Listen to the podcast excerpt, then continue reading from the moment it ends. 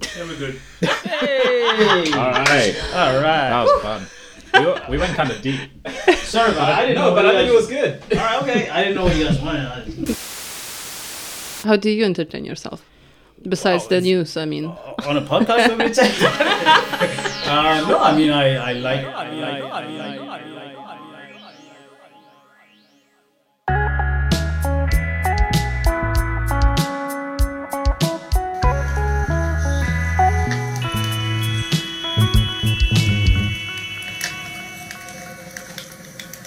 Hello and welcome to Word Up Podcast. I'm Evie, And I'm Webster.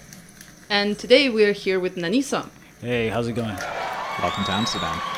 God damn, it's raining again. It's raining a Every lot. time I come here. every time. Every time. Never coming back. Coincidence? I don't think so. Maybe I'm bringing the rain. How many times have you been here? uh, I've been here, I think, six times. Okay, Six, that's yeah. quite a lot. Yeah, I don't know. I keep coming back. I don't know why. Something in Amsterdam. Maybe the the rain. You seem like a well-traveled man. Would I be correct in making that Ah, you know, I've seen my fair share of canals, so to speak. nice? Has anybody ever said that? I feel like I just coined that term. yeah, you can put that on your grave. yeah. That's pretty great stuff. Said. All right, okay. It's all yours if you want it. oh, thanks. All right. Whew. Good to have something. So, where are you based right now? Uh, I'm based in Berlin. You're based in Berlin. Yeah, yeah. And for our audience listening who have never heard of you or don't know who you are, can you please tell us who you are and what's your story? How did you end up in Amsterdam? Uh, wow, Up? how much time do you have? Um, I'll give you two minutes. uh, well, my name is Naniso. I'm originally from South Africa. Um, I've traveled quite a bit growing up in uh, England, France, Australia. Um, and I kind of somehow, um, well, it's not somehow, I went to Berlin, I think, four years ago for a two week holiday. And I kind of end up staying. And uh, Amsterdam is kind of my my little retreat that I take now and again to uh, see what the, the better side of uh, Europe looks like. nice. So, yeah. It's pretty cool. Why why were you moving around so much? Uh, it's just my uh my my family. They they ended up moving around, and I was a kid, so I followed, of course. And uh, I kind of I kind of enjoyed it so much that even when I uh, left home, I just had that same kind of uh, habit to just keep moving every two years. So Berlin is actually the longest I've ever lived anywhere in my entire life. and how long that's been? Uh, four years, three months, and six days. That's the longest you've ever lived somewhere in your yeah, life. That's yeah, one crazy. place, yeah. So I'm not sure why. I still don't speak a word of German though. So. wow. And I hear you're also hosting Berlin Spoken Word.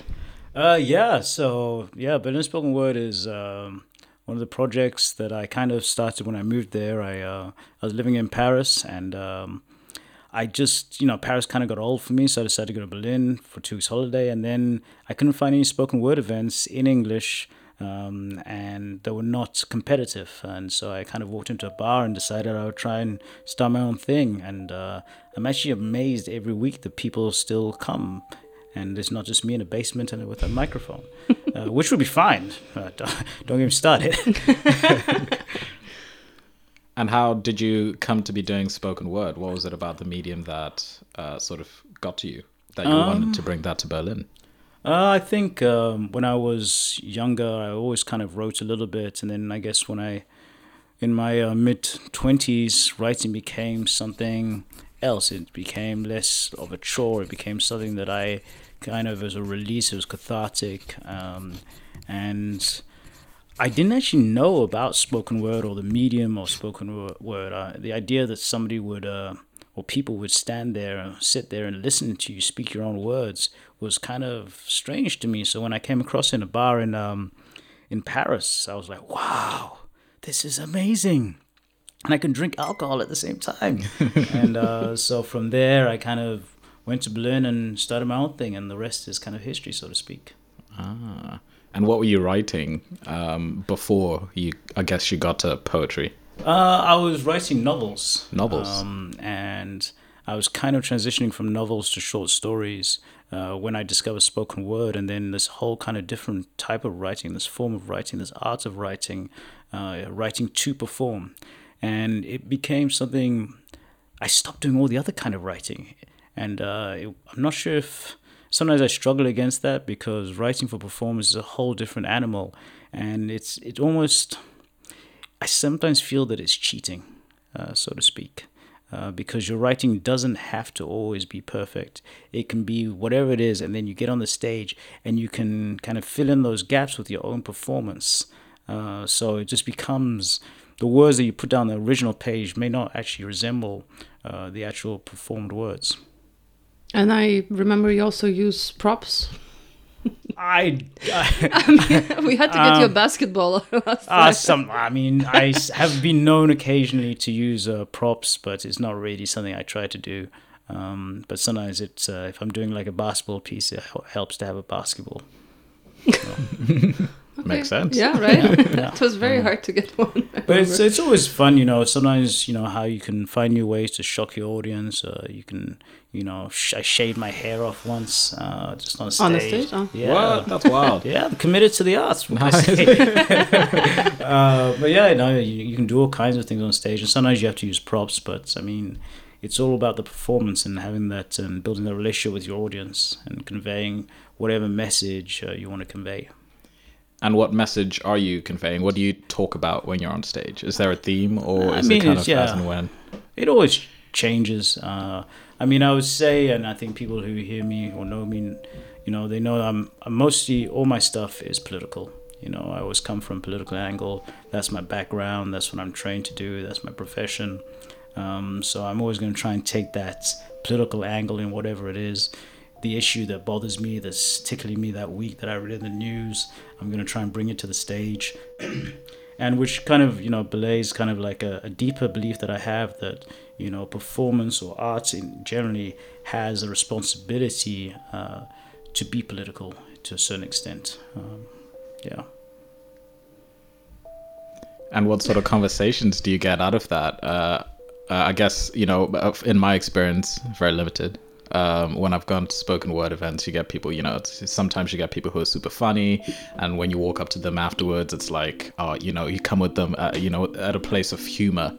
Um, and some people are super serious. So when you talk to them, you're kind of like, hey, man, that was deep, man. Do people come and start talking politics with you? Uh, yeah, I mean it's it's a range of things. I mean it depends on the performance, the the audience, uh, the the amount of alcohol everybody's drank and I've drank. Um, Yeah. so it really really depends.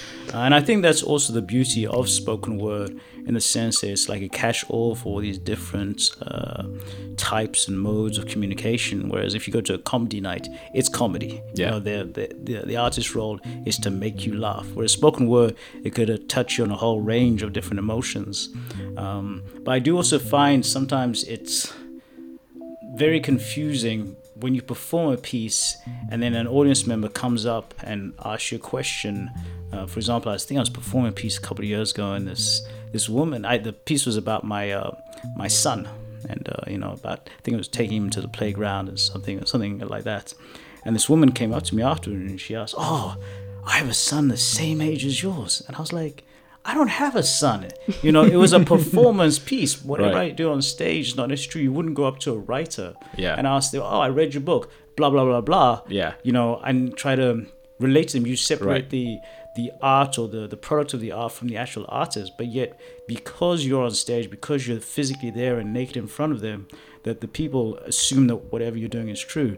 And I remember when I told her I don't have a kid, she felt so betrayed. I felt betrayed just now when you said you don't have a kid. I was Well, like, yeah. oh, what? well, I, can- I can go back. Yeah, actually, I do have a kid. Uh, but anyway, but no, it's it's it's it's interesting, and I think that sometimes it's possible to play with your audience uh, with those truths and um, also with those lies, and you have to be very careful about doing it. But I also think that uh, an audience member sometimes has no right to ask you a question.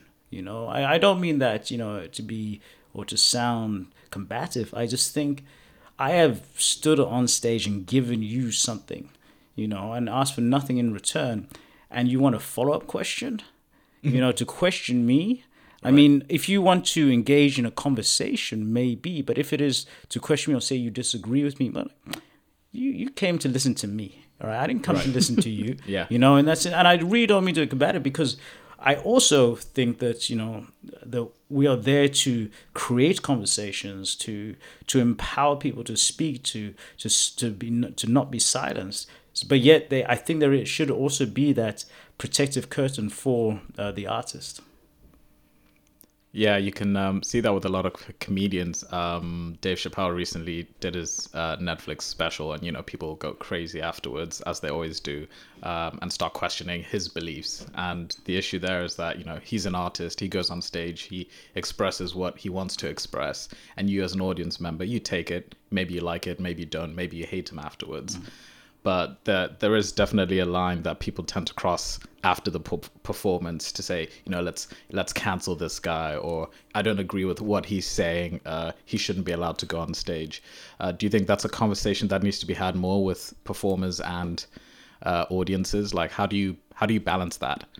I mean, everybody finds their own balance, you know. I mean, and I think the artist has to find uh, the reason why they perform or or they partake in their own art. Um, I had so I said at the beginning that I uh, wrote novels. Um, so I wrote three novels. Uh, I've never published them. I've put the, I finished them.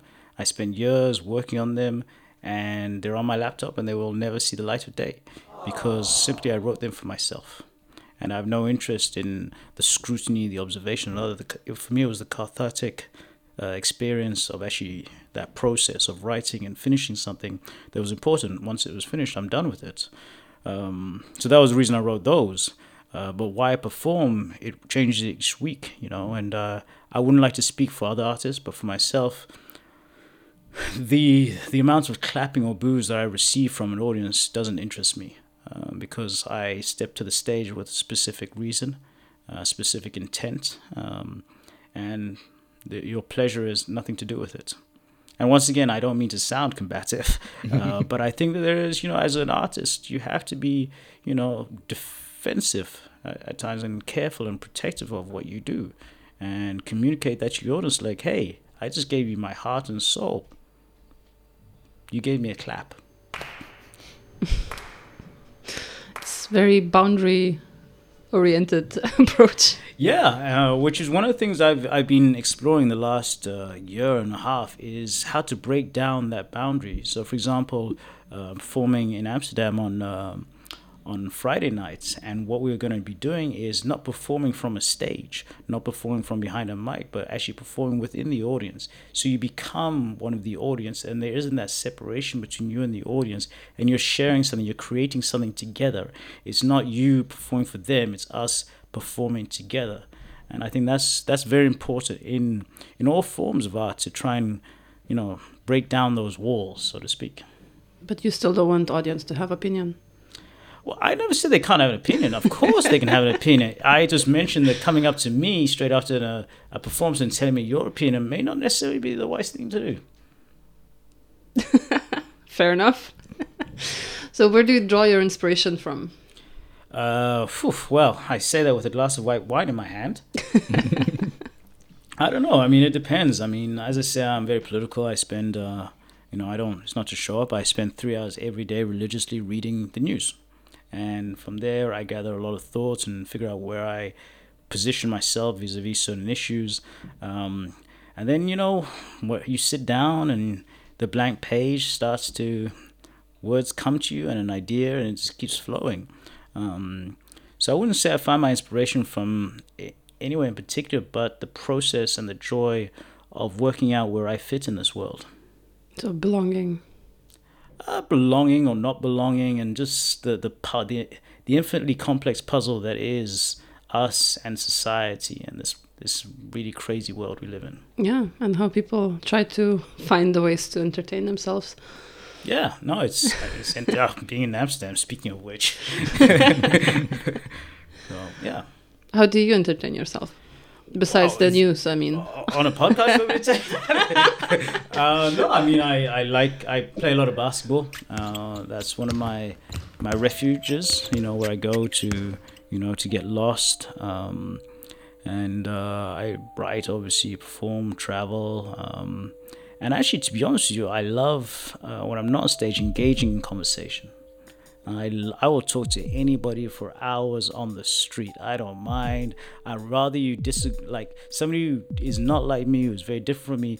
Let's talk some more. Let's even grab a beer. You know, I would sit with a Trump supporter for hours just to find out what the fuck. um, Makes sense. and um, given that you've traveled around so much, I'm curious about how how you view the world from what perspective? Because you've lived in South Africa and the UK uh, and now you're living in Berlin. Is it are you looking at global politics? You were talking about politics earlier. Or is it you know from a certain perspective? I think that we are uh, unavoidably egocentric and human in that respect, in the sense that I see the world from my perspective, my, you know, and I'm going to see it from a black South African's perspective living amongst white people in Europe. Uh, and I'm, I, I say that, but it's, it's something that I struggle with. I'm not saying it's the perfect. It's just that something that for me is inescapable. You know, that is the prison prism, the, the the lens through which I see every interaction that I have, not just with myself but with others, um, and I see between others. Uh, so that's what how I see the world. And from that, obviously, we try to, and I personally really try to, often fail, try to, you know, be as empathetic as possible, try to understand why other people feel like that. And therefore, that's why I like those conversations because I'm just curious, you know. I, um, I always have this thing when I meet new people, and if I ask them, you know, more questions than they ask me, in the sense like a lot more questions, if I ask them 10 questions and they ask me one, I'm probably not going to be interested in that person you know, because I can tell they're not interested in me. And that, that kind of, ups- not, it doesn't upset me, but upsets my notion of this person being somebody I want to be friends with because that means they're not curious about the world, you know, and yeah, so I hope that I, I never meet somebody who asks more, more questions than I ask them. I think we're doing that today. So. yeah, so yeah, I like you guys. and I'm very curious about what poem do you have prepared for us? Yeah, me too. Okay. The graveyard of my soul is littered by countless zombie corpses of loves lost. These lonely herds of bodies and vague memories stumble about the fields of my heart, abandoned by time but nurtured by and perverted by cocaine neglect. The eldest of them, a sixth grade teenage kiss without tongue that we both innocently stole in playground's corner. Her name was Amandine, and damn, she was something to be seen. And boy, I was like a virgin black bean, all kinds of keen. This other zombie memory, her name was Nicola Bittis, and she was intellectually nimble, the opposite of simple, with perfect dimples to say nothing of her nipples. Her father was a minister, and me, oh my, my thoughts were pure sinister. Time flies as I reminisce with a tearful eye for all those loves gone awry murdered by impatience, a youthful heart's vocation. I mourn the loss of lust and innocent elation. This one time, this one time, as I sought to bury once and for all all those lost, mummified memories of flirtations, I tried, but I accidentally ended up burying myself. A self that, despite my most earnest efforts, I have never been able to find again. You see, when you bury yourself, you should never expect to exhume that same heart. Death is death, and that boy who loved Amandine, well, he is dead and gone.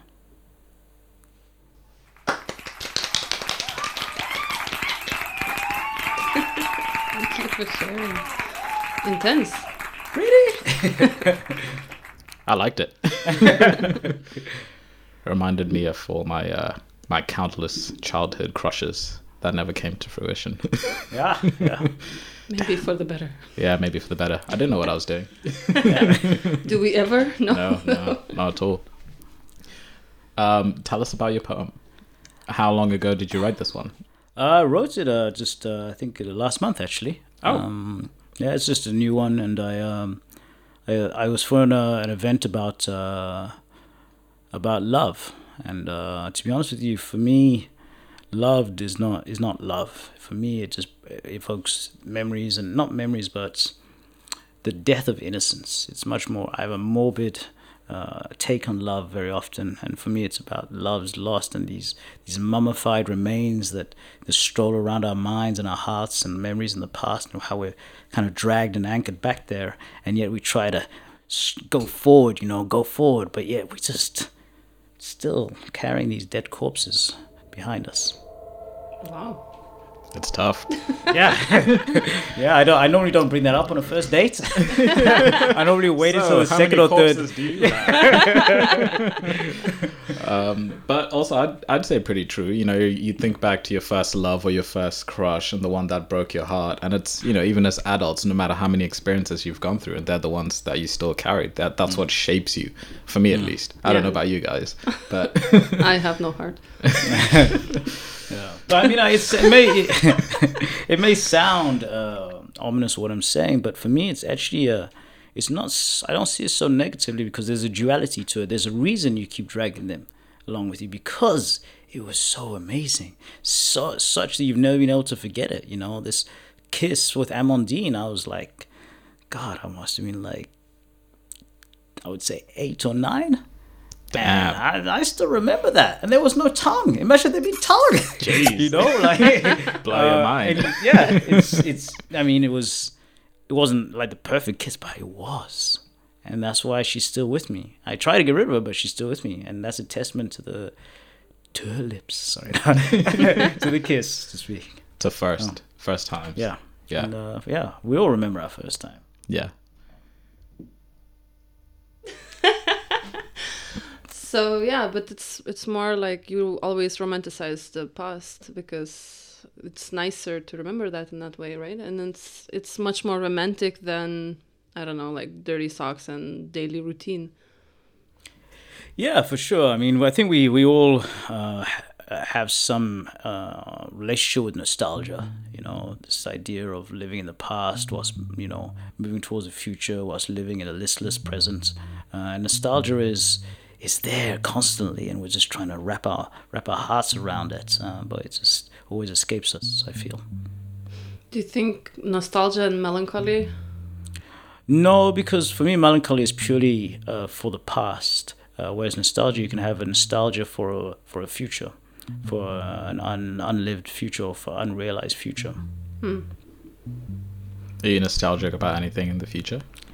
Uh, so, as a as a South African, um, I am constantly suffering from nostalgia, a nostalgia of the past, you know, and something simple in the past when you know there was a signpost that said you can't swim here as a black person, whereas now you still can't swim there, but there's no signpost, uh, so things are not as simple as they were. Um, but yet, I'm also nostalgic for the future that was promised uh, to us, uh, that unrealized future, because now we made that promise years ago, and now we've arrived to that future, and it's still not there. And I'm nostalgic for that person who dreamt of that future. Uh, so you have these, you know, simultaneous nostalgias that coexist and that are multi-layered and that bump up against one another, grinding sometimes. And it's such a complicated world to negotiate and, uh, and to understand. And I'm glad I'm a, you know, an artist, so I get to actually, you know, work on that constantly. I get that. Yeah, that was the political scientist of me coming out. No, it's good. I was curious about um, the psychology uh, of growing up in a country. Let's call it X country. I'm from Zimbabwe, so I grew up in Zimbabwe. It was, you know, rose petals and sunshine when I was a kid. Oh, yeah, yeah. And then now it's just, you know, the total opposite. Yeah. And for me, it's something that I think about quite often. Um, I think I, f- I feel helpless, you know, for the people that are still at home, uh, who hoped for a better future and they're clearly not getting it. I'm just wondering, what, how, you know, how you grapple with that as an artist, whether it's about, you know, v- violence or or xenophobia or anything like that that might be happening uh, in your for- former home. Uh, it's actually funny you mentioned that. Uh, there was this woman on the uh, the news, this Zimbabwean woman, and uh, she was uh, speaking about how uh, Mugabe's going to be buried in uh, Zimbabwe, and how they just uh, returned his body, I think, this morning, and they're trying to, you know, bury him, and and how Zimbabwe is so torn between this guy that's this liber- once upon a time liberator and great man to this you know terrible dictator and tyrant. And how they're torn between this they're tearing this man or his image apart but yet they're also tearing their own uh, realities apart, and it's it's fascinating watching the tensions. Um, for myself, I find that the the solutions uh, are in finding or in being clear, Be, being clear about what I am thinking and why I'm thinking it, and why I'm fe- what I'm feeling why I'm feeling that. What are the energizers? What are the pistons that are fueling those feelings and perspectives? And when you kind of start to strip things bare, like okay, uh, you know, what Mandela was great. Why was he great? What did he do? Why was that great? And constantly, you know, shred, uh, you know, just tearing away and just trying to think why, chisel away at the reasons exactly why and the preciseness of it. And once you get there, you find some kind of, well, I'm still chiseling away, but you find some kind of peace and, you know, kind of, I would say, tranquility, uh, which is what I'm still hoping for. But that is why I chisel away. Do you find peace uh, in realizing what was to be inevitable?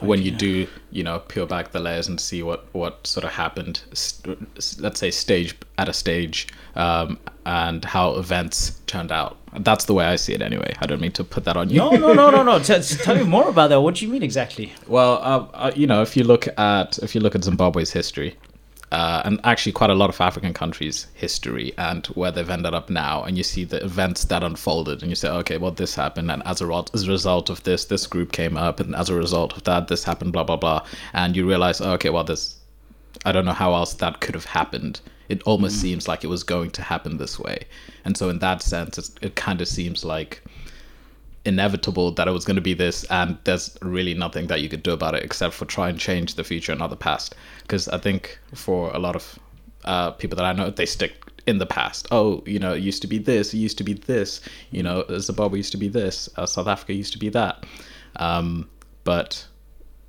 f- failed to see what it could be in the future I don't know. I'm just I'm playing with. No, no. Here. I mean, I, I definitely think that it is empowerment comes from understanding and choosing way. But I also do will not lie. I sometimes when you strip things away and you see what the, those those cycles that happen again and again, sometimes that just tears me apart. I get furious. Like for example, the the the, the recent or the current unrest in South Africa. Uh, against uh, the xenophobic attacks from black South Africans towards other Africans who are in South Africa, I can't but help but keep shouting out loud, like, you should know better. South Africans, you who have been the victim of so much oppression uh, by people who are different, you should know better than not to treat people like that. And if we're talking about cycles and just seeing how that happens again, and and it's almost uh, the irresistible currents of currents of of time, just you, you're just watching it and you can't do anything. Um, but that is where I try to remind myself that you can actually do something. You know, you cannot maybe do something on a macro, on a grand scale, but you could try to affect and Im- impact uh, the, the community around you, uh, which is why I'm really, you know, we talked at the beginning that I run Berlin Spoken Word, but through Berlin Spoken Word has been a vessel through which I can start a lot of other or launch a lot of other community-based um, projects that at the joint at the meeting point between art and, and politics and where you can make those small little changes in your community. And if you can do that at the very least you can feel better about yourself. At the most you can actually change things in your community. And that is you know um, i find it amazing that i don't speak a word of german but yet i can actually impact my community. Uh, and that's I think that's where you all you can hope to do. If you're not a Mandela, if you're not a, a Tutu, if you're not a an Obama or somebody, just do what you can in your small community, you know. And from that, maybe something else will grow. But that will actually be enough, you know, to keep that those dark thoughts of the cycles and the demonic cycles from repeating yourself and watching them and you as an observer. So that's that's what I advise my son. The art of The Art of Small Steps? Yes. Is that your new novel? No. no, but it's. Uh, do you think there are more advices you could give for people who don't know how to learn from the past or don't want to learn from the past? Ah, in order for me to give advice would mean that I have learned those lessons myself. and I, am not gonna, I'm not going to sit here and say I'm always perfect, but I'm, I'm still struggling. You know, I spoke of Amandine. I spoke of, you know, how I still harbor, you know, anger and frustration at my past, and I try not to repeat them. I, you know, if I did have a son, I would just say, you know, day at a time, moment at a time, action at a time and think, deconstruct exactly what you're doing and why you're doing it and what you'll do next time. And if you keep thinking of those things over and over again, you know, then or you'll be a better person. So like being more aware and bringing that awareness to every day. Yeah. Yeah. Just do it every day. Good mantra. Um, hey man, thank you very much for speaking to us today. My pleasure. And for our audience listening, uh, where can they find your work and your writing and everything that you're doing online? Uh, poof, uh, you can't find my writing online, but you can find uh, me and my projects that I do in Berlin.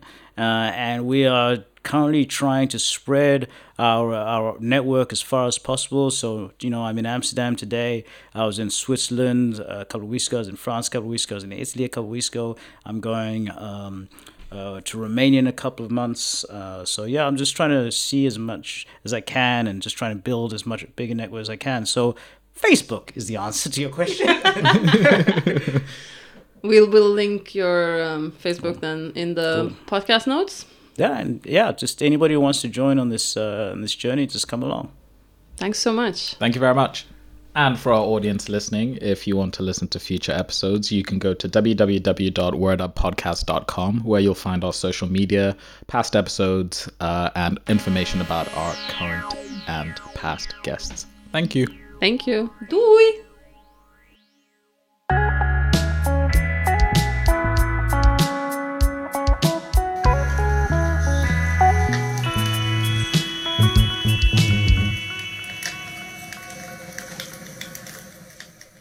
Welcome. No. no, no, no, welcome. Sorry. It's not live, you know, he's gonna edit okay. it out. How do you mess that up though? Yeah. this should be part of the podcast. the outtakes should be the podcast. Yeah. So, um,